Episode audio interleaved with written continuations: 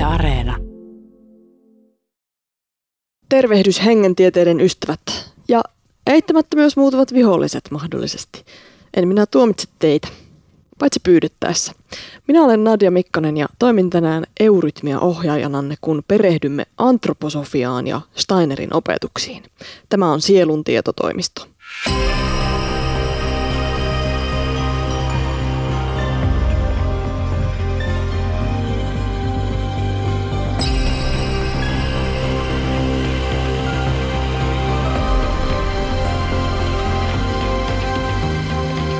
No, kaikki me olemme joskus yöhämärissä juuri nukahtaessamme miettineet, mitä Rudolf Steiner, antroposofian ja sitten Steiner-koulujen isä oikein ajatteli. Steiner ajatteli, että ikään kuin samalla tavalla kuin meillä on hajuaisti ja makuaisti ja muitakin, me aistetaan maailmaa ympärillä, niin hän ajatteli, että ihmisellä on myös sisäsyntyisenä tavallaan kyky aistia sitä maailman henkistä puolta. Tämä tässä oli väitöskirjatutkija Julia von Pokuslavski. Hän on perehtynyt erityisesti antroposofian ja teosofian varhaishistoriaan Suomessa. Noin sata vuotta sitten Helsingissä joukko ihmisiä oli kokoontunut erääseen hotelliin pääsiäisaterialle. Salin ovella seisoi vakava, jopa ankra-ilmeinen mies, joka kätteli jokaisen tilaisuuteen saapujan. Tuo mies oli itävaltalainen Rudolf Steiner. Steiner? Steiner.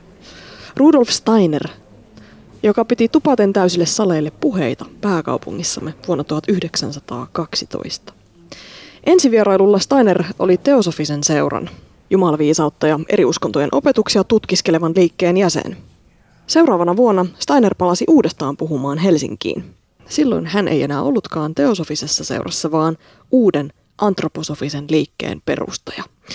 Näin Steinerin vierailuja on kuvailtu teoksessa Rudolf Steiner Suomessa 1912 ja 1913. Steinerin antroposofia on kokonaisvaltainen oppi niin ihmisyydestä kuin tuonpuoleisista näkymättömistä maailmoista. Steinerin aivoitusten tiivistäminen on vähän kuin yrittäisi tunkea pussilla kanaa sormustimeen. Hän kun oli sen verran tuottoisa mies, että koko Steinerin tuotanto käsittää sellaiset 90 000 sivua. Muun muassa hänen luentojensa litterointeja. On vaikea keksiä aihetta, jota Steiner ei olisi kommentoinut. Hän esitti näkemyksiä tieteestä, taiteesta, maanviljelemisestä, lääketieteestä, taloudesta, historiasta. Steiner ajatteli, että tuon puoleisista henkisistä maailmoista voidaan saada tietoa. Tällä polulla ihminen voi kohdata hyvin erilaisia henkimaailman lainalaisuuksia ja jopa hahmoja. Jakson lopussa kuulemmekin erään antroposofin kokemuksia tähän liittyen. Kirjaimellisesti antroposofia tarkoittaa ihmisviisautta. Ja Steiner itse antoi opilleen kerrassaan ihanan nimen Geisteswissenschaft, eli hengen tiede. Steiner suosittelikin esimerkiksi meditatiivisten taitojen harjoittamista ja henkisten kykyjen puunaamista. Väitöskirjatutkija Julia von Boguslavski selventää meille nyt kaiken. Ei mitään paineita.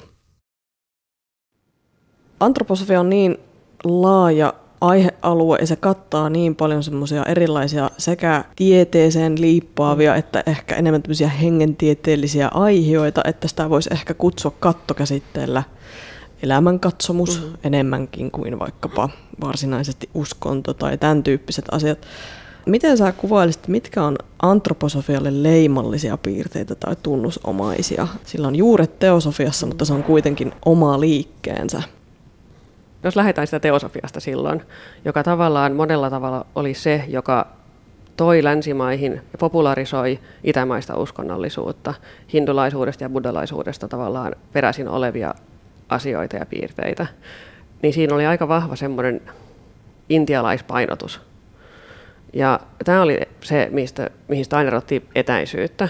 Siitä tuli vähän semmoinen sit köydenveto että miten näitä asioita tulkitaan, ja se johti, johti sitten pitkällisten käänteiden kautta semmoiseen välirikkoon, josta Steiner sitten jatko suoraan oikeastaan perustamalla antroposisen seuran, johon sitten suurin osa Saksan teosofeista seurasi häntä, ja samoin teos, monet teosofit ympäri maan, esimerkiksi Suomessa semmoinen 130-150 henkeä erosi heti teosofisesta seurasta silloin 1913 ja siirtyi seuraamaan Steineria. Että tämä tavallaan oli semmoinen suuri välirikko. Steiner tavallaan tukeutui enemmän ehkä keski-eurooppalaiseen esoteriaan kuin siihen itämaisperusteiseen intialaiseen. Hänellä on enemmän, paljon enemmän kristillistä mystiikkaa.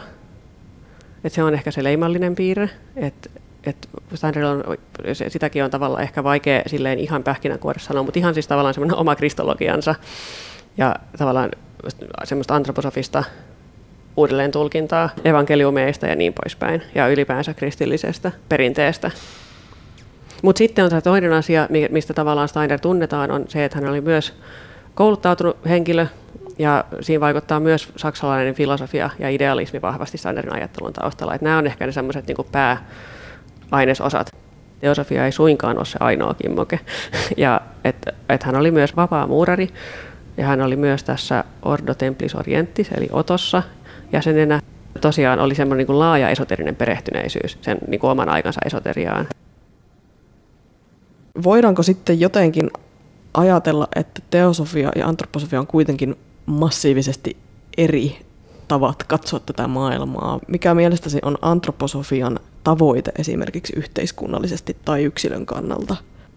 Steiner pyrki tavallaan palauttamaan ihmisen yhteyden henkiseen, henkisyyteen ja maailman henkiseen puoleen. Niin yksilön kohdalla tämä on toki se tavoite antroposofiassa.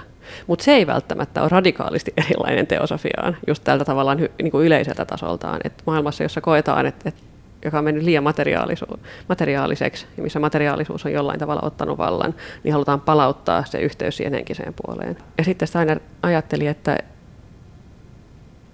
ikään kuin samalla tavalla kuin meillä on hajuaisti ja makuaisti ja muitakin, me aistetaan maailmaa ympärillä, niin mä ajattelen, että ihmisellä on myös sisäsyntyisenä tavallaan kyky aistia sitä maailman henkistä puolta. Ja samoin kuin mitä muita taitoja, niin ihmisen pystyy, ihminen pystyy kehittämään tätä niin kuin kykyään aistia ja ymmärtää ja tuntea ja kokea sitä niin kuin maailman henkistä puolta. Ja tämä oli sitten oikeastaan se niin kuin antroposofinen sen harjoituksen henkinen puoli yksilölle. Että et ne on harjoituksia, jotka, joiden on tarkoitus auttaa ihmistä tavallaan kehittämään henkisiä kykyjään – jotta hän voi kehittyä yksilönä ja ihmisenä henkisemmäksi. Koska tässä on tavallaan se jotenkin ajatus siitä, että ihminen voi ja ihmisen pitääkin tavallaan hakea sitä henkistä kehitystä omalla kohdallaan. Ja että ihminen on itse myös vastuussa siitä, että ei kukaan muu tule kehittämään mua henkisesti, vaan mun pitää itse tehdä se työ siinä. Mutta sitten toisaalta antroposofiahan on myös hirveän tavallaan ulospäin suuntautunutta ja yhteiskunnallisesti suuntautunutta. Et just koska on antroposofinen lääketiede, on kaikki nämä erilaiset tavallaan taidesuuntaukset, on antroposofinen maanviljelys, eli biodynaaminen maanviljelys, niin kuin se nykyään tunnetaan, on pedagogia, Steiner-koulut edelleen Suomessa, että tässä on hyvin monia semmoisia hyvin käytännöllisiä sovelluksia antroposofista ajattelusta. Sikäli niin antroposofia on paitsi niin yksilösuuntaista, niin myös yhteiskuntaan ja yhteiskunnan sanoisiko parantamiseen suuntautunutta aika vahvasti. Et nämä on vähän kuin, ne on vähän kuin saman asian kaksi puolta. Antroposofian keskellähän on toki itse liikkeen perustaja, e, itävaltalainen Rudolf Steiner, joka kuoli 1925, satakunta vuotta sitten. Miten häntä on luonehdittu henkilönä? Vakavana usein, mutta toki siis hänellä oli hän oli tämä niin su- suuri auktoriteetti. Seuraajat usein oli hyvin vaikuttuneita hänen jotenkin persoonastaan. Hän oli aktiivinen, niin kuin tiedetään monilla aloilla. Hän kehitteli antroposofiaa ja kaikkia näitä käytännöllisiä juttuja, mutta sitten hän siis luennoi varsin paljon. Että tämä oli ehkä semmoinen, että mitä Steiner teki, niin siis oli tavallaan aikansa julkis. Hän kävi luentokiertueella ja siis se aktiivisuus oli ihan semmoista käsittämätöntä, että mä en tiedä, tajua, voi tajuta, miten kukaan ihminen on jaksanut semmoista tahtia pitää niin, kuin niin suurille ihmismassoille koko aika luentoja. Että siinä on jotenkin, jotenkin ihailtavaa. Itse en varmasti pystyisi samaan.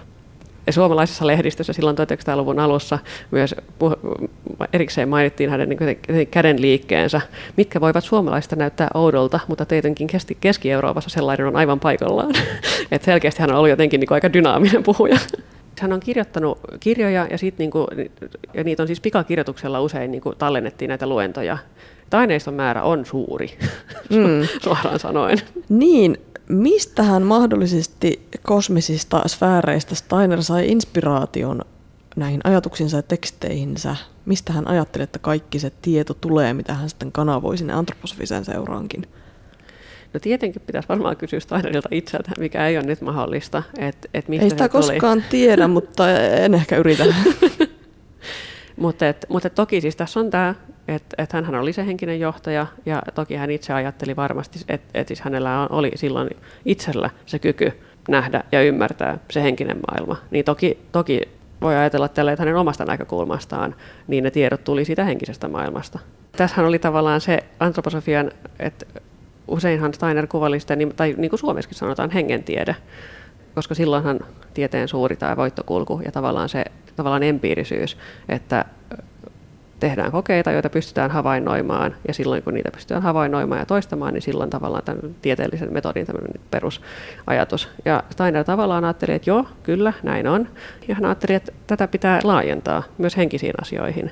Silloin, jos pystyy itse havainnoimaan henkisiä asioita ja sitä niin kuin henkistä maailmaa, niin silloin se on myös tietyllä lailla empiiristä. Ja tämä oli tavallaan se Steinerin tieteellinen metodi, mitä hän, mitä hän kutsui hengen tiedeksi. Hän ajatteli, että, että tieteen aluetta täytyy laajentaa myös niille henkisille puolelle. Käsitin, että Steiner ei niinkään painota sitä, että ihmiselle olisi tarpeellista ottaa kontaktia johonkin tämmöiseen yliluonnollisiin välittäjäopettajiin tai guruihin tai nimettyihin muinaisiin mestareihin, joita mahdollisesti olisi jonkinlaisessa henkimaailmassa olemassa, vaan ehkä niin päin, että ihminen voi päästä käsiksi tällaiseen syvällisempään hengelliseen henkisen tietoon kääntämällä sisäisen katseen itseensä, eli esimerkiksi meditoimalla, mm. ehkä selvänäkemällä, jotain Joo. sellaista ihmisen sisäistä potentiaalia vapauttamalla. Joo, siis ihan just näin ja nimenomaan. Ja tämä on ehkä just, jos ajattelee vaikka vertaa taas siihen teosofiaan, missä on usein nämä niin kuin inti, intialaiset mahatmat ja nämä tämmöiset henkiset johtajat, niin toki semmoisia oli Steinerillakin, että hän esimerkiksi viittasi arkienkeli Mikaeliin, oli tärkeää. Sitten niin kuin tavallaan kristillisestä kuvastosta oli, että toki oli, ja Steinerillakin siis on, on myös siis on he, erilaisia, erityyppisiä henkisiä olentoja, joita ihminen myös niin kuin, tulee kohtaamaan sen sillä tavallaan antroposofisen tiedon tiellä, että näitä on, mutta ne ei ole, se ajatus nimenomaan ei ole se, että ne tavallaan ilmestyy ja antaa ihmiselle sitä tietoa, vaan, vaan, vaan nimenomaan se, se asian ydin on se, että ihmisellä on sisäsyntyisenä se kyky saada sitä tietoa henkisestä maailmasta. Ja silloin sitä, sitä saadaan harjoittamalla, eli käytännössä meditoimalla ja tekemällä Steinerin osoittamia harjoituksia, niin silloin ihminen harjaantuu ja nimenomaan itse hankkii sitä tietoa. Et sikäli se on, siis, tässä on hyvin siis kyse optimistisesta elämänkatsomuksesta ja semmoisesta niin uskosta ihmisen nimenomaan semmoiseen potentiaaliin. Olet maininnut, että tota, ajan myötä jotkut antroposofian sovellukset ovat muotoutuneet niin vakiintuneeksi osaksi suomalaistakin yhteiskuntaa, että niitä ei oikeastaan enää mielletä antroposofiseksi.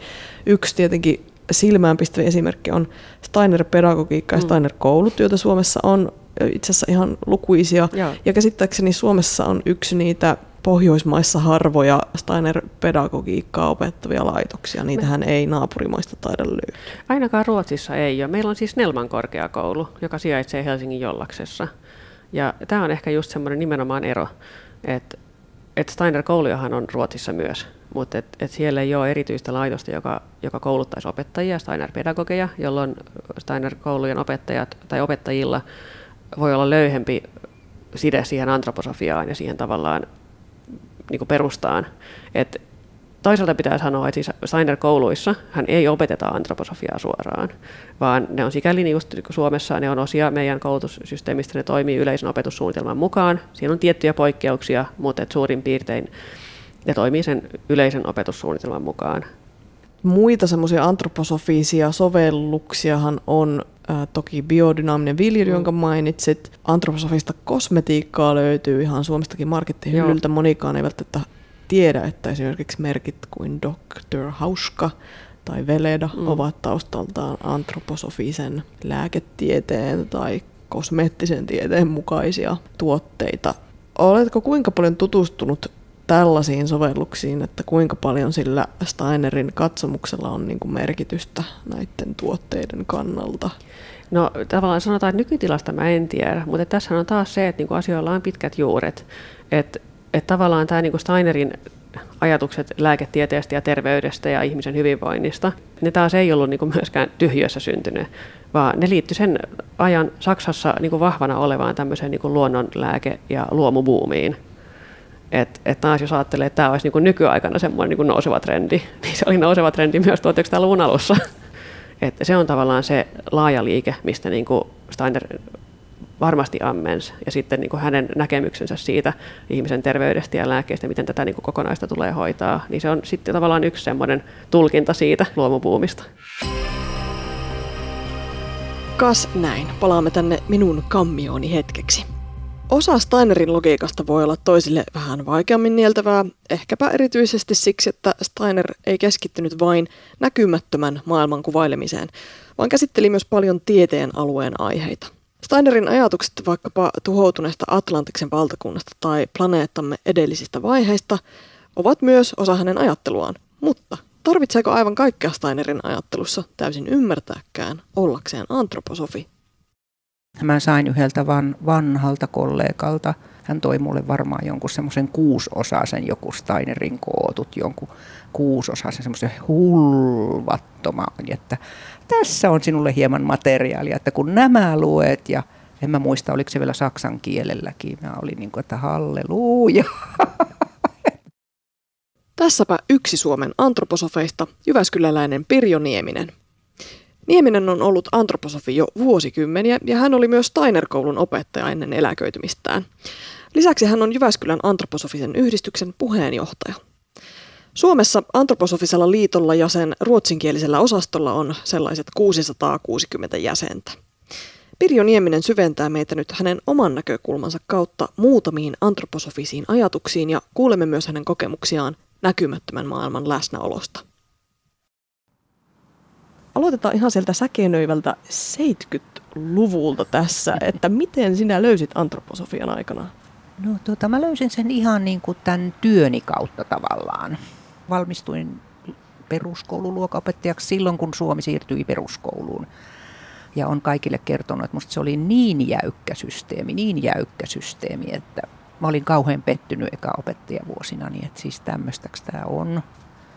Että rehtorit sanoo, että yksi sivu päivässä, ei yhtään enempää, ei yhtään vähempää. Mä että ei, tämä ei oikein kuulosta mun jutulta. Ja silloin puhuttiin paljon vaihtoehtopedagogiikoista erilaisista ja varmaan siellä Jyväskylän kesäpäivillä sain kuulla ja sitten aloin siitä kiinnostua ja sitten miehen työn takia me muutettiin Lahteen ja siellä sitten Lahden Steiner-koulussa oli tuntiopettajan paikka neljä viikko tuntia ja mä muistan, mä sanoin miehelle, toi on mun paikka. Halusit siis tutustua enemmän Steinerin itse niin kuin filosofiaan ja päädyit sinne antroposofiseen lukupiiriin. Joo. Millaiset oli sun ensitunnelmat siellä, mistä siellä puhuttiin? No ehkä aluksi oli tosiaan semmoinen vähän, vähän semmoinen olo, että huh, apua, mitä tämä on. Että oli niinku ihan oli mulle niin outoa ja niin isoja asioita, tieten kun oli, oli semmoisia ihmisiä, jotka oli sitä jo vuosikymmenet tehneet. Ja se termistö oli heille tuttu. Niin tota, varmaan jokainen, joka rupeaa lukemaan jotain Steinerin kirjaa ja sitten siellä rupeaa viilisemään näitä astraaliruumiita ja eetteriruumiita ja henki, henkiminää ja muuta, niin, niin oli niin kuin vähän silmät pyöreänä, että hetkinen, että mitä tämä nyt on. Mutta mä en sitä ottanut silleen kauhean vakavasti, kun se oli, tota, että siihen täytyy niinku uskoa ja sitä täytyy ymmärtää, vaan mä niinku annoin sen olla ja olin siinä, siinä niinku mukana.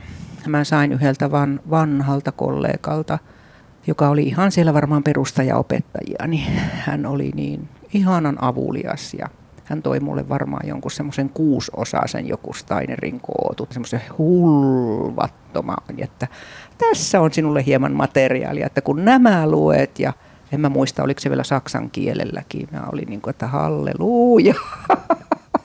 Mä ainakin itse ajattelin, että mä pidän itseäni antroposofina, mutta se on vaan sitä, että mä niin kuin yritän suhteuttaa tämän oman oloni ja elämiseni niin kuin tähän maailman menoon. Ja niin kuin mutta kuitenkin tietyltä niin kuin taustafilosofian pohjalta, että mitä mä teen, mitä mä en tee, mihin mä puutun, mihin mä en puutu. Mikä on, niin kuin, niin kuin, ainahan meillä on niin kuin hyvä ja paha, me pystytään ehkä erottaa ja sitä me opetetaan lapsillekin, hyvää ja pahaa. Niin sitten niin kuin totuus ja sen vastana niin kuin totuudellisuus ja sitten epätosi, niin just sitä antroposofi yrittää selvittää, että esimerkiksi mitä, mitä tämä maailma on ja mikä tässä meidän takana toimii. Sinullahan on evankelis-luterilainen vakaumus tämän Joo. antroposofisen linssin lisäksi. Joo. Niin nämähän ovat sinun elämässäsi siis toisin sanoen sulassa sovussa. Kyllä. Toisaalta sitten Steinerin ajattelussa on aika paljon vaikutteita myös tämmöisistä muista uskonnollisista teksteistä kuin raamatustakin. Joo. Nämä on kaikki ilmeisesti tullut aika kitkattomasti sinulle kuitenkin osaksi elämää. On, kyllä, sillä lailla, joo. Mulla on niin naurettava ajatus, että tota niin, niin, niin tai tämmöinen lapsellinen, että, että muslimit ja nämä evlut ja mitä kaikki anglikaanit, että me uskotaan kaikki Jumalaan, niin mulla on semmoinen olo, että se on se yksi sama Jumala, mutta me nimitetään sitä eri tavoin. Mä oon miettinyt tosiaan myös antroposofiaa, että se on niin pohja tulevaisuuden kristillisyydelle, joka ei olisi niin semmoinen lokeroiva, että nämä ja nämä ja nämä, vaan semmoinen yleinen, mutta se on niin kristillinen, eli siinä on niin kuitenkin se Kristus semmoisena ydinhahmona.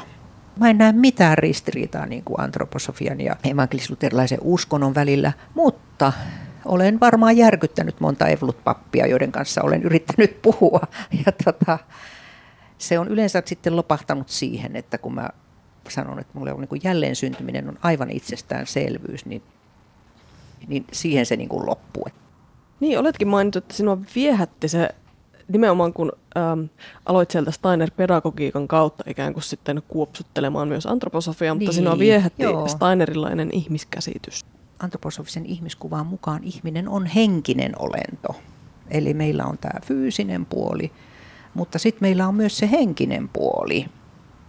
Ja, ja mitenkä ne liittyy sitten toisiinsa, niin se on, esim, se on hirmu tärkeää.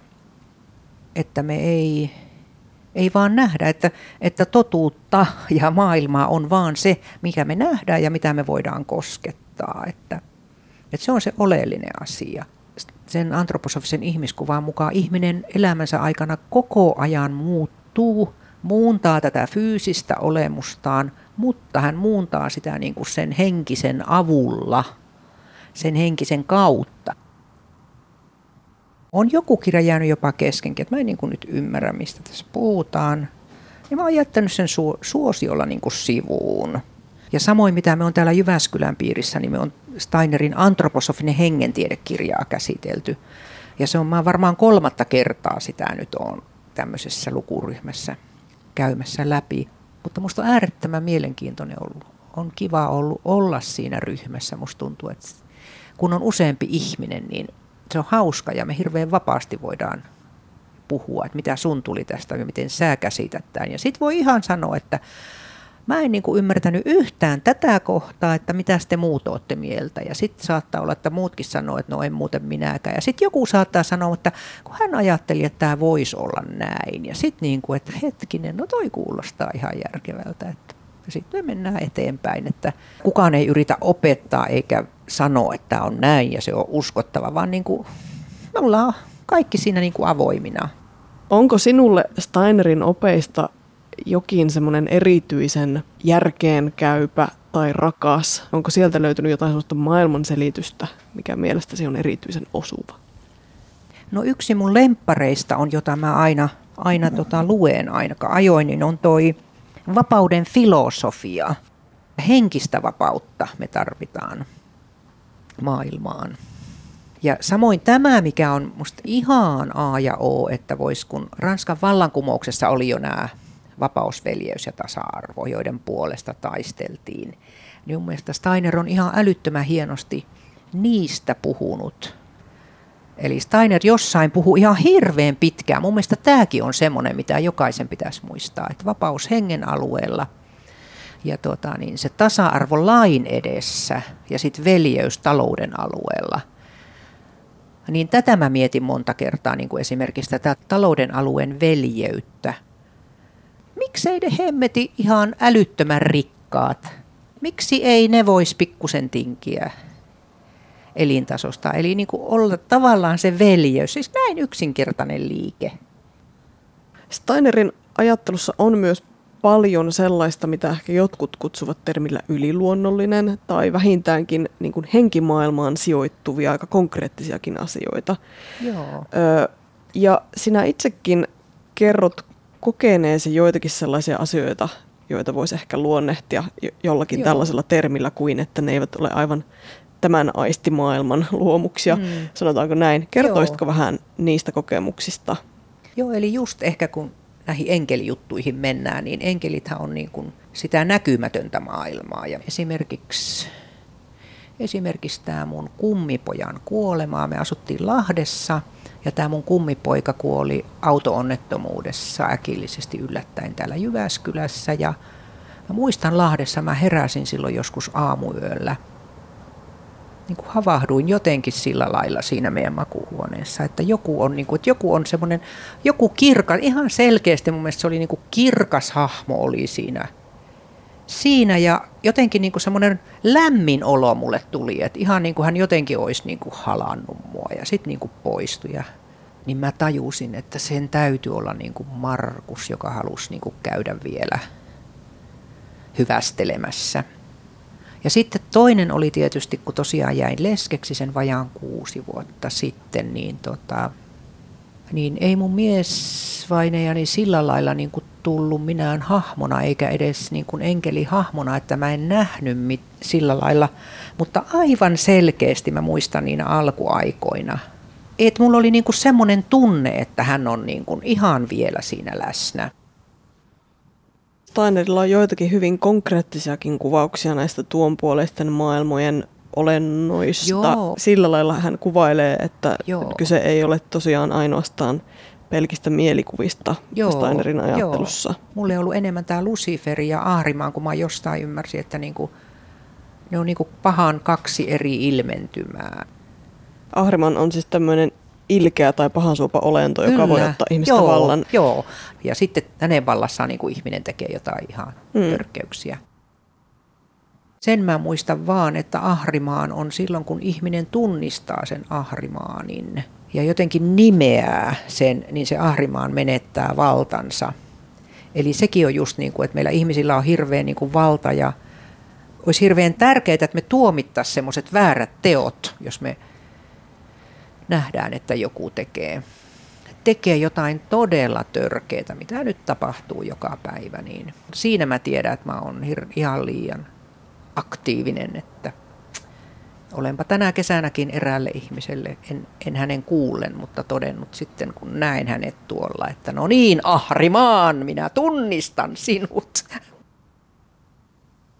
Antroposofiahan ei ole uskonto. Tosin niin. Steinerhan kyllä puhuu sitten erilaisista uskonnollisista teemoista tai semmoista teemoista, jotka löytyvät myös uskonnoista. Joo. Mutta hän ei koskaan esimerkiksi sitten väittänyt olevansa jokin uusi messias tai mitään Joo, tämän tyyppistä. Ei, ei. Niin kertoisitko, että mikä Steiner sinulle on? Missä asemassa ei. hän sinulle on? Mun mielestä hän on niin kuin kuitenkin minusta suuri ihminen, niin kuin ihan ihan todella suuri ihminen, jolla oli tämä, hänellä oli tämä selvänäköisyyden taito. Hän näki sekä taaksepäin että eteenpäin. Että mä, mun on vaikea sanoa, että, että mikä hän oikeastaan oli. Että mä pidän jonain samantapaisena kuin voi olla joku Mahatma Gandhi tai joku tämmöinen, että semmoinen suuri hahmo, mutta ei, ei mikään Jumala. Kas näin. Olemme nyt kuulleet otteita Rudolf Steinerin hengentieteellisistä ajatuksista. Ei missään nimessä siis kannata aliarvioida satakaan vuotta vanhojen ja ehkä kaukaisilta kuulostavien suuntauksien vaikutusta edes nykyiseen markettikosmetiikkatarjontaan. Minä olen Nadia Mikkonen ja tämä oli Sielun tietotoimisto. Kiitos seurasta ja voimia meille kaikille oman henkemme vahvistamisessa, miten kukin sen nyt tekeekään. Itse aloittaisin kuuntelemalla tämän sarjan muut jaksot, jotka löytyvät Yle Areenasta.